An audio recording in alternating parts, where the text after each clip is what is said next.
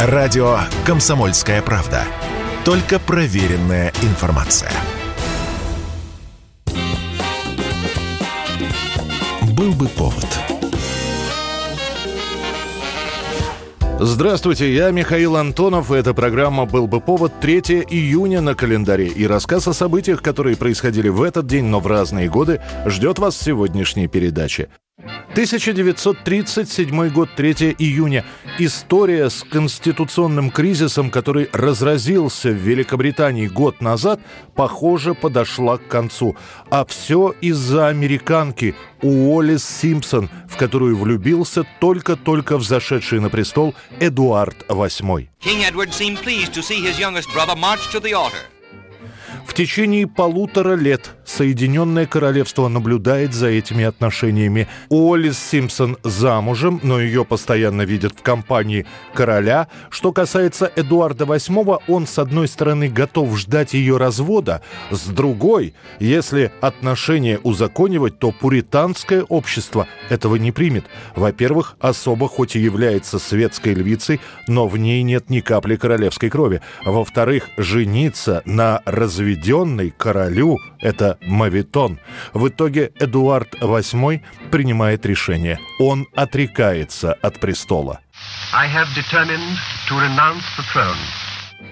В своей прощальной речи уже бывший король Соединенного Королевства говорит, «Никогда ни я, ни мисс Симпсон не настаивали на том, что она должна быть королевой. Все, чего мы желаем, это чтобы наша счастливая семейная жизнь принесла ей соответствующий титул и достоинство, подходящее для моей жены». В июне 1937 года уже бывший король Эдуард женится на Уоллес. Они получают титулы герцог и герцогиня Виндзорские. Чтобы не раздражать подданных, расписывается парочка в Париже. В народе этот поступок воспримут неоднозначно, а окончательно публика, англичане, разочаруются в своем бывшем короле, когда тот с супругой посетит нацистскую Германию в 1937 году, где Эдуард вскинет руку в фашистском приветствии. 1969 год, 3 июня. Американские телезрители прощаются с классическим фантастическим сериалом «Звездный путь». В этот день демонстрируется его последняя серия. These are the voyages of the starship Enterprise. Its five-year mission to explore strange new worlds, to seek out new life and new civilizations – для не самого популярного жанра, фантастика, сериал продержался на удивление долго, целых три года. Хотя в то время большим успехом на телевидении пользовались либо комедии, либо криминальные многосерийные фильмы. И до «Звездного пути» были попытки сделать что-нибудь в космическом духе, тем более, что тема исследования космоса после высадки американцев на Луну была на слуху. Однако не хватало ни оригинальных идей, ни мощностей, чтобы создавать сериал со спецэффектами. И вот Джин Роденберри, большой поклонник научной фантастики, представляет сценарий космического шоу. 23 век, корабль Enterprise изучает неизведанные планеты Млечного Пути. Вы этого не можете понять. Так ведь, Спок. Я жалею вас больше, чем его, потому что вы никогда не узнаете, что пробуждает в мужчине любовь экстаз, страдания. Каждая серия «Звездного пути» — это законченная история, в которой принимает участие команда корабля. Командир, землянин Кирк, помощник с планеты Вулкан Спок, медик Маккой, мичман Павел Чехов и другие — как выяснилось, идея с исследованием новых цивилизаций, а также постоянное выяснение отношений друг с другом не менее интересны, чем мыльные оперы. changing course. Stay with him. Turning, sir. Уже после первых 16 серий становится понятно, что «Звездный путь» нужно продлевать. В магазинах начинают продавать сувениры с героями сериала. Американские мальчишки играют во дворах в Спока и путешествие Энтерпрайза. Однако это не спасло «Звездный путь». Как только стали слегка снижаться рейтинги у этого сериала, его начинают перемещать по телевизионной сетке, меняя дни и часы показа. А после решают и вовсе закрыть проект. «Звездный путь» возродится, но уже в виде полнометражного фильма в середине 70-х годов.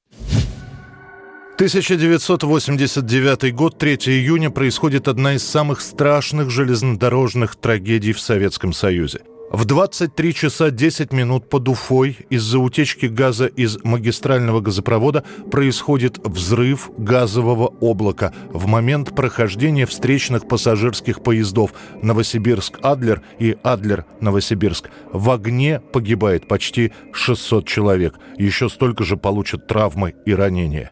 Произошли взрыв большой силы и возгорание.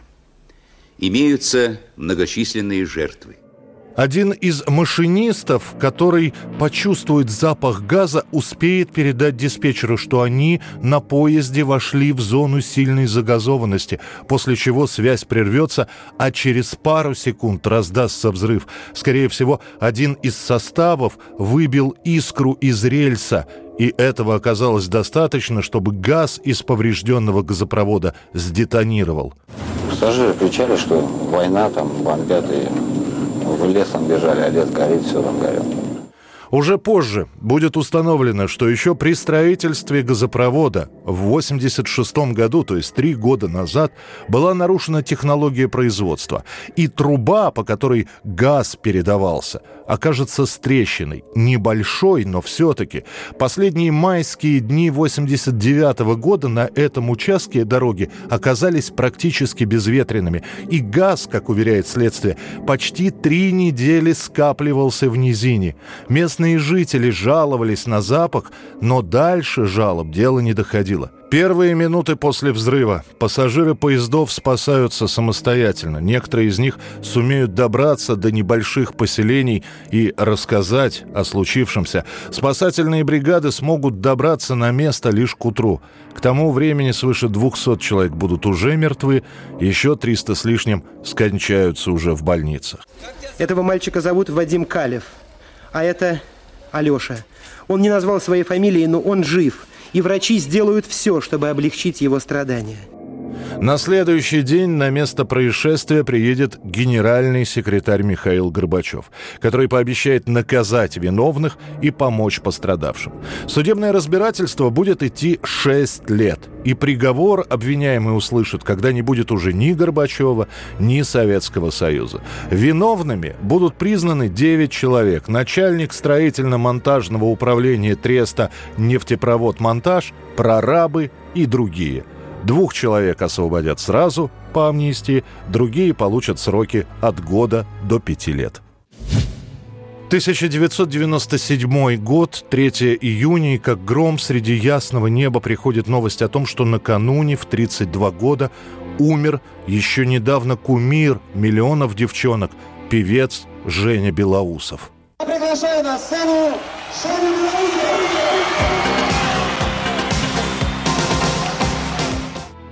Быстро вспыхнув эстрадной звездочкой, Женя Белоусов также быстро сгорел. Еще в конце 80-х отовсюду неслись песни «Девочка моя синеглазая», «Ночное такси», «Такое короткое лето». Два года до начала 90-х Белоусов – одна из самых ярких звезд. Но испытания славы он не выдержит. Уже через пару лет Женя перестает общаться с композитором Виктором Дорохиным и поэтессой Любовью Воропаевой, которые, по сути, Женю открыли. После какое-то время Женю Белоусова будут продюсировать Игорь Матвиенко и Юрий Айзеншпис, но и это сотрудничество долго не продлится. Новых песен не было, а старых для полновесного концерта не хватало. Такое